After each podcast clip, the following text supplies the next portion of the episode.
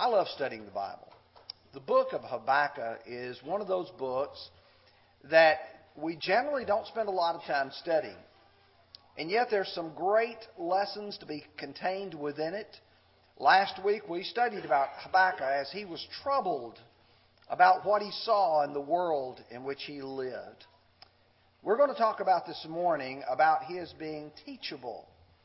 And by way of introduction, I'd like to ask some questions that spark some thoughts within your minds to get you to think as we approach this. Have you ever been frustrated when you look at how things are going? I could ask you, are you frustrated with our world and our country politically? I would say most of us tend to be at times, regardless of what political party we might have voted. Are you frustrated sometimes with your sports team? You see them go out and you see them play on the weekend and you wonder what's going on and why are they not doing a better job? Now let me ask you question number two. Have you ever struggled with the way that those who are in charge have handled things? For instance, when you look at your favorite sports team and they lose, you look at the coach and say, why did he make that choice? Why did he do it this way? Or let me put it in a spiritual realm. You look at the way things are going within a local congregation, and you ask yourselves the question, why did the elders make this decision or that decision? Why are things going the way they're going? And you see, you begin to ask these questions. And what you realize is that sometimes those who are in charge have a different perspective because they know things that you don't know. And they see things that you do not see. I'd hate to be a college coach on Saturday, to have to play every week, and then to be guest by all of those folks around me as to why I did what I did. But they may know the young man has a hurt somewhere in his body and that he can't play very well. They may know that he lost his favorite grandmother that past weekend and that his mind is not in the game.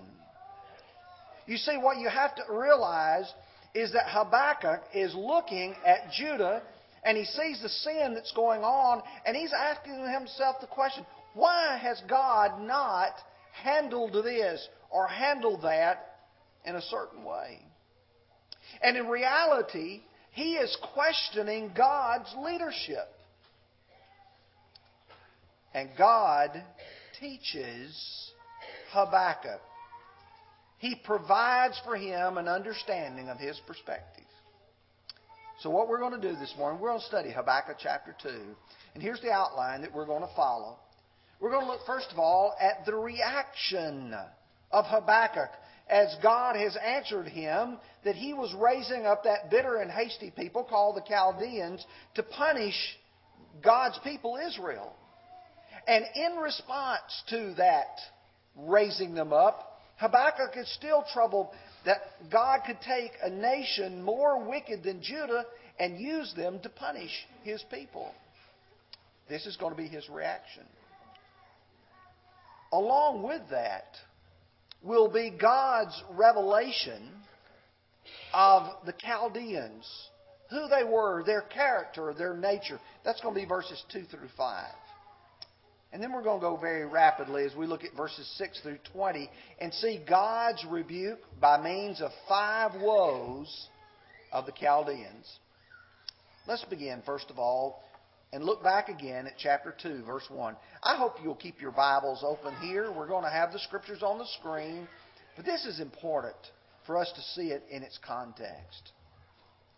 I will stand my watch, and I will set myself on the rampart and watch to see what he will say to me and what I will answer when I am corrected. Now, the words stand, watch, and rampart describe a man who's a watchman. To stand watch means you're the man who stands on top of the rampart. That's the outer wall of these walled cities. And you're looking for an approaching enemy. And when you see the enemy coming, you sound the trumpet. You blow that trumpet and announce to everybody, there's an army coming. Prepare yourself. Get ready for battle. So everyone can run to their stations to prepare. In a spiritual sense, God has chosen His prophets to be watchmen. One of the best passages I can think of is found in Ezekiel chapter 3 and verse 17. He said, Son of man, I have made you a watchman for the house of Israel. Therefore, hear a word from my mouth and give them warning from me. So Habakkuk is saying, I am going to stand my watch. I'm going to get up on that rampart and I'm going to watch. Now, there's two different ways that a person might be able to look at this. Possibly, Habakkuk takes God at His word, what He said in chapter 1, and now he is watching for the approach of the Chaldeans. I'm going to stand my watch. I'm going to see them coming. And so God's judgment will be sure upon this people. But more likely, Habakkuk has challenged God. And he must take God's rebuke. And I think that's what's indicated when the words, watch to see what He will say to me when I am corrected. You see, this is really, chapter 2, verse 1, is about Habakkuk. And you've got to see yourself in Habakkuk a little bit. Habakkuk's reaction is saying, God is going to correct me. How will I answer Him? Now, folks, I want you to think about yourself as I think about myself. Do I ever complain about the situation in life? Do I ever ask God why? Do I ever ask God how long? Do ever I ask God, why did you put this situation like it is, and will you fix it? Well, for just a moment, I want you to explore with me three little small sections from the book of Job. If you'll turn, first of all, with me to Job chapter 38, verses 1 and 2. You see, what has preceded these verses is Job was struck with the loss of all of his wealth. In addition, Job was struck with the loss of his health. He had three friends who came from afar, Bildad, Eliphaz, and Zophar. And these three friends of his tried to keep telling Job, the reason why you're suffering is because God is punishing you. Job's response was very sudden, very sure. I didn't do anything. Job chapter 9 and verse 20, he says, who will appoint my day in court? Who's going to give me an opportunity to stand up and answer God for what has happened to me as I give vent to my questions? Well, let's look at Job 38, verse 1 and 2. The Lord answered Job out of the whirlwind and said, who is this who darkens counsel by words without knowledge? You see, God speaks, just like He does here in the book of Habakkuk, and He says, who's talking? And what kind of questions are you going to ask? Well, now turn over with me to chapter 40, verses 1 through 7 is short, but let's look at them. Because God, after firing a barrage of questions at Job, says this, moreover, the Lord answered Job and said, shall the one who contends with the Almighty correct him? He who rebukes God, let him answer it. Then Job answered the Lord and said, behold, I am vile. What shall I answer you? I lay my hand over my mouth. Once I have spoken, but I will not answer. Yes, twice, but I will proceed no further. Then the Lord answered Job out of the whirlwind and said, Now prepare yourself like a man. I will question you, and you shall answer me. Did you hear God's rebuke to Job by saying, Shall the one who contends with the Almighty correct him? Folks, carry that back to Habakkuk. Shall the one who contends with God correct him? Was Habakkuk in any position to question God's judgments? I think you know the answer to that is not at all. Are you and I in a position to look at God and say to God, why did you do this way? Why did you design the church the way you designed it? Why are you allowing this world to go in the direction it is going without doing something? God tells Job, verse 7, you get up and like a man, I want you to answer me. Folks, Job said, I haven't put my hand over my mouth. I'm not going to talk again. Go with me now to chapter 42. Let's look at verses 1 through 6. Then Job answered the Lord and said, I know that you can do everything, and that no purpose of yours can be withheld from you. You asked, Who is this who hides counsel without knowledge? Therefore I uttered what I did not understand, things too wonderful for me that I did not know. Listen, please, and let me speak. You said, I will question you, and you will answer me. I've heard you by the hearing of the ear, but now my eye sees you. Therefore I abhor myself and repent in dust and ashes. Job said, God, you told me I'm going to answer. Okay, here I'm answering. I abhor myself in dust. So what God wanted Job to do was to admit he didn't know what he was talking about. God wanted repentance from Job and got it. When I go to the book of Habakkuk and I see God's question to Job or to Habakkuk, I can see what God is saying to him. I want to show you my perspective. I want you to see my side so that you can see yourself. Folks, that's really what this lesson is all about, is being teachable. Job was teachable. Habakkuk was teachable. Are you and I teachable when we question God? That's going to bring us to part number 2. Let's look at verses 2 through 5 now. Then the Lord answered me and said, Write a vision and make it plain on tablets, that he may run who reads it. For the vision is yet for an appointed time.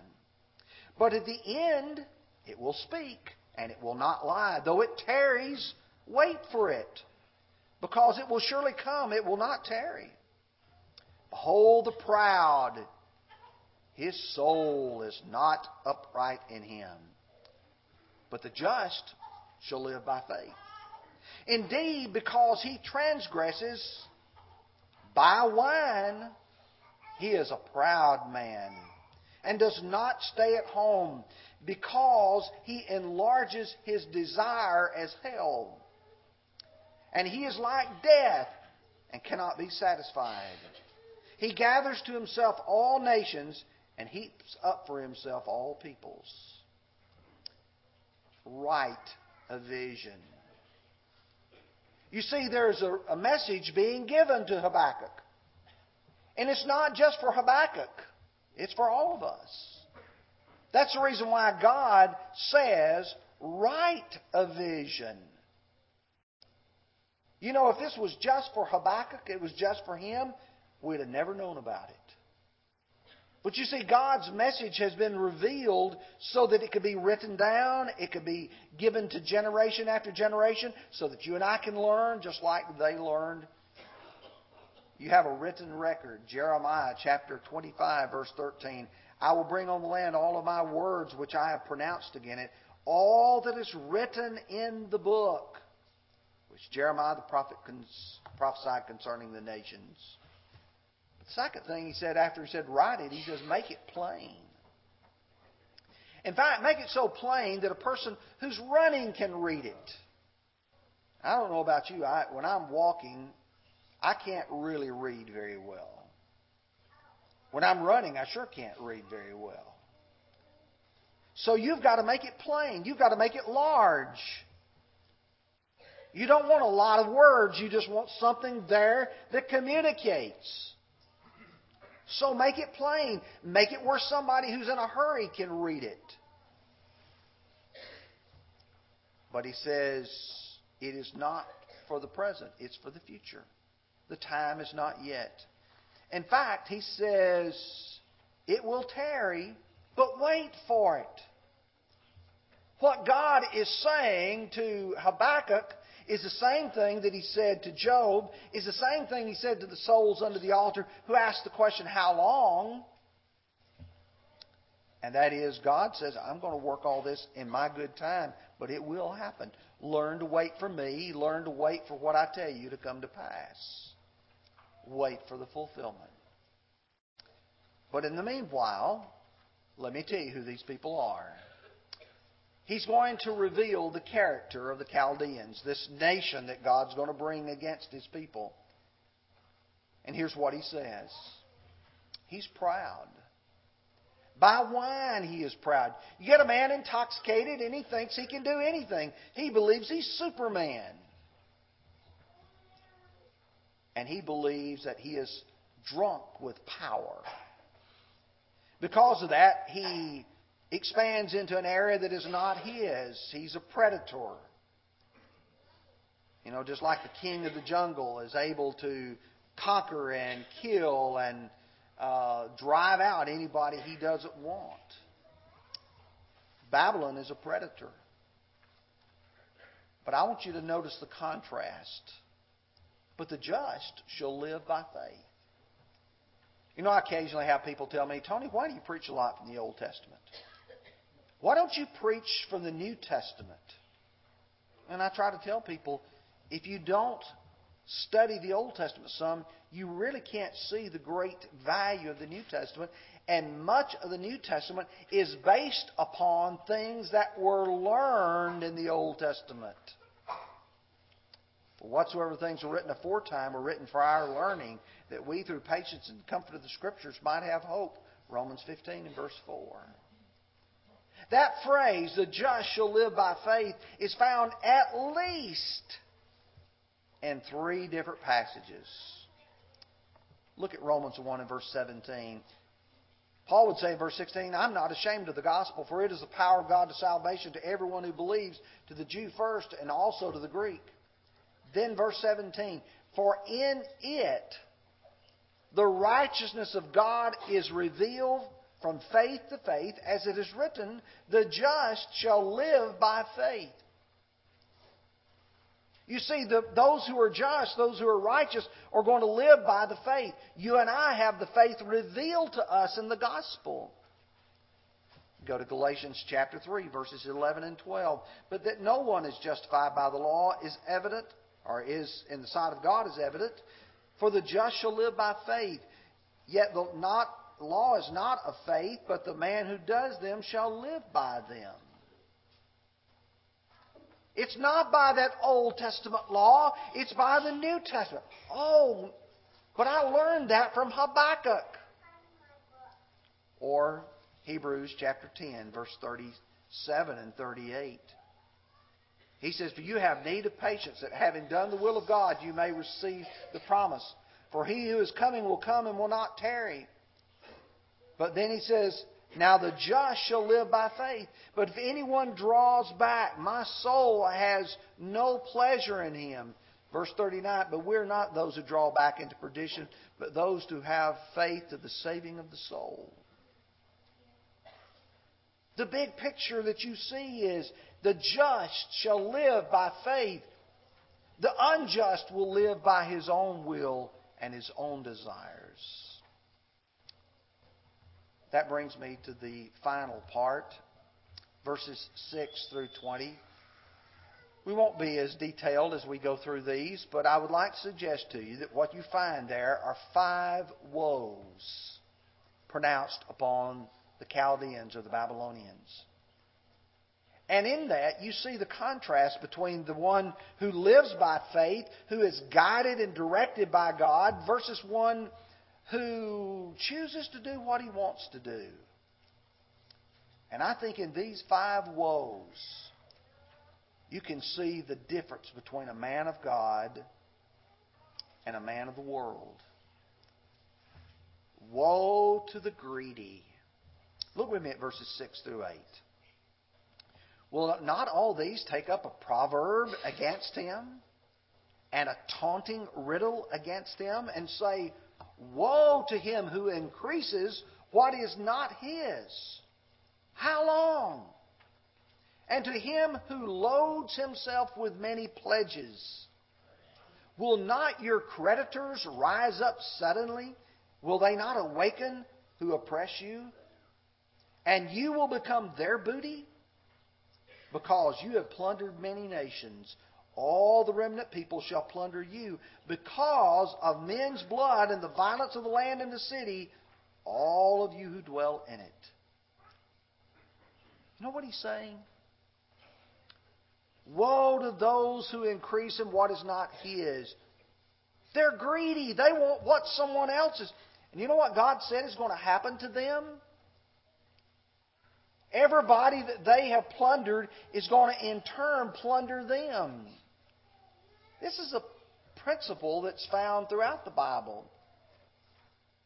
Do not be deceived. God is not mocked. Whatever a man sows, that's what he's going to reap. You plunder people. You are greedy for what is others. I think about people like Bernie Madoff. That name always gets me.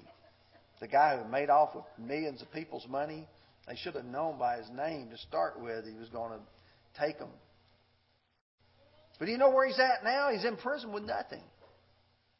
A man who had limousines and millions and enjoyed pleasures preying upon people now has nothing. Babylon, that will be like a steamroller over the people of the world, will soon see herself destroyed with nothing. Listen to Jeremiah chapter 51, verses 34 and 35. Nebuchadnezzar, king of Babylon, has devoured me. He has crushed me. He has made me an empty vessel. He has swallowed me up like a monster. He has filled his stomach with my delicacies. He has spit me out. Let the violence done to me and to my flesh be upon Babylon. The inhabitants of Zion will say, and my blood be upon the inhabitants of Chaldea. Jerusalem will say, you're going to get what you deserve. Second one, woe to the covetous. Covetousness is when I want something that belongs to someone else. And it's very similar to the greed. Listen to verses 9 through 11. Woe to him who covets evil gain for his house, that he may set his nest on high, that he may be delivered from the power of disaster. You give shameful counsel to your house, cutting off many peoples, and sin against your soul. For the stone will cry out from the wall, and the beam from the timbers will answer it. These people who want more and more to set their nest on high. They want to be at the top of the hill. They want to be able to command all those who are under them. Psalm 49:11, their inner thought is that their houses will last forever. Their dwelling places to all generations. They call the lands after their own names. I think about Constantinople, named after Constantine. You know where it's at today? It's called Istanbul. People call lands after their own names.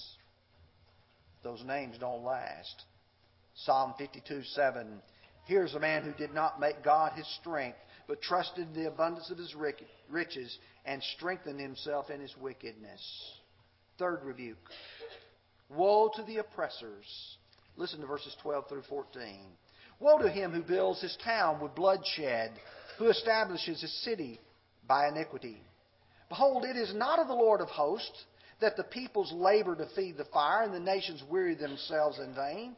For the earth will be filled with the knowledge of the glory of the Lord, and the waters cover the sea.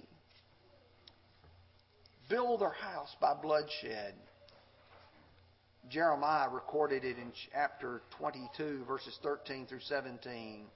Woe to him who builds his house by unrighteousness and his chambers by injustice, and uses his neighbor's service without wages, and gives him nothing for his work. The picture that is described by Jeremiah here is that there are people who are constantly using somebody else's work. Let me move quickly. The fourth one, woe to the drunkards. Listen to verses 15 through 17. Woe to him who gives drink to his neighbor, pressing him to your bottle, even to make him drunk, that you may look on his nakedness. You are filled with shame instead of glory. You also drink and be exposed as uncircumcised. The cup of the Lord's right hand will be turned against you, and utter shame will be on your glory.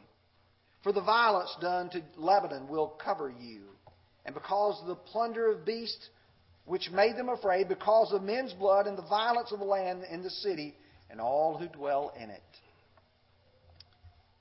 Woe to the drunkards. He said, what do? You take your bottle, you press it to his lips. Why? You want to make him drunk. Why do you want to make him drunk? So you can take advantage of him. God said, you know what's going to happen? You also are going to drink, and your nakedness is going to be exposed. You're going to be just as drunk as he is. I want you to go with me to Daniel chapter 5. You talk about a fulfillment. Daniel chapter 5 is the end of the Babylonian Empire. Belshazzar the king made a great feast for the thousands of his lords and drank wine in the presence of the thousand. While he tasted his wine, Belshazzar gave the command to bring the gold and the silver vessels which his father Nebuchadnezzar had taken from the temple, which had been in Jerusalem, that the king and his lords, his wives, and his concubines might drink from them. Then they brought the gold vessels, that which had been taken from the temple of the house of God, which had been in Jerusalem, and the king and his lords, his wives, his concubines drank from them. They drank wine and praised the gods of gold and silver and bronze and iron and wood and stone. And you know what happens? A hand appears on the wall and starts writing, Mene, Mene, Tekel, Upharsin, which means you've been weighed in the balances and found wanting. You see a fulfillment? While they're drinking from the vessels from the temple of the Lord and getting drunk on them, God proclaims the end of the Babylonian Empire. Number 5, woe to the idolaters, verses 18 through 20. What profit is the image that its maker should carve it, the molded image, a teacher of lies, that its maker should mold it, should trust in it, to make mute idols? Woe to him who says to the wood, awake, to the silent stone, arise, it shall teach. Behold, it is overlaid with gold and silver, yet in it is there no breath at all. But the Lord is in his holy temple. Let all the earth keep silence before him. I could go on a lot and talk about idolatry. Jeremiah 10, verses 3 through 5 talks about the idol and how stupid it is to fall down, because he said you have to take a piece of wood, you have to carve it. He said part of it you use for firewood, part of it you make an idol out of it. Then when you build it, you set it up, and because it won't stand up by itself, you have to take a nail, drive it down to make it stand up. And then you fall down and you worship that work of your hands. Let me bring it all together now. Habakkuk allowed God to teach him. He allowed God to show him right versus wrong, good versus evil, and God's plan.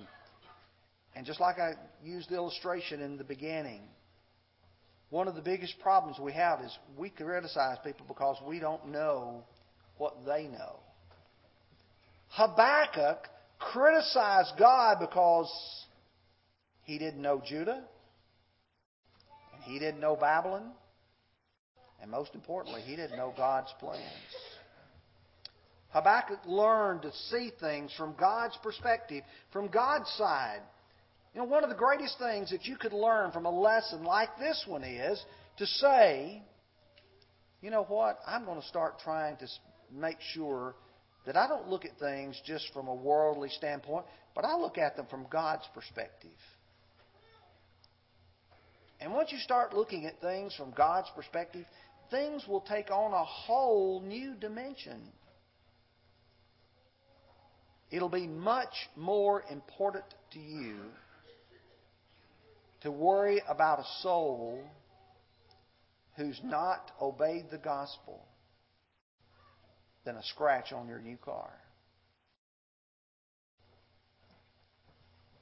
Only through the Scriptures can we see ourselves properly and other people properly.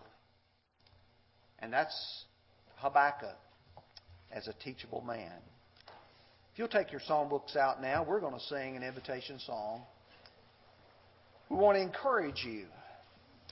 If you look at yourself properly, you'll see that you are worth something to God. God so loved the world that He gave His only begotten Son, that whosoever believes on Him should not perish but have everlasting life. You this morning can become a child of God because you believe in Jesus Christ, repenting of your sins, confessing your faith, and being baptized. And if you've not been living by faith, the just shall live by faith. You can come and be restored. Would you come together while we stand and sing?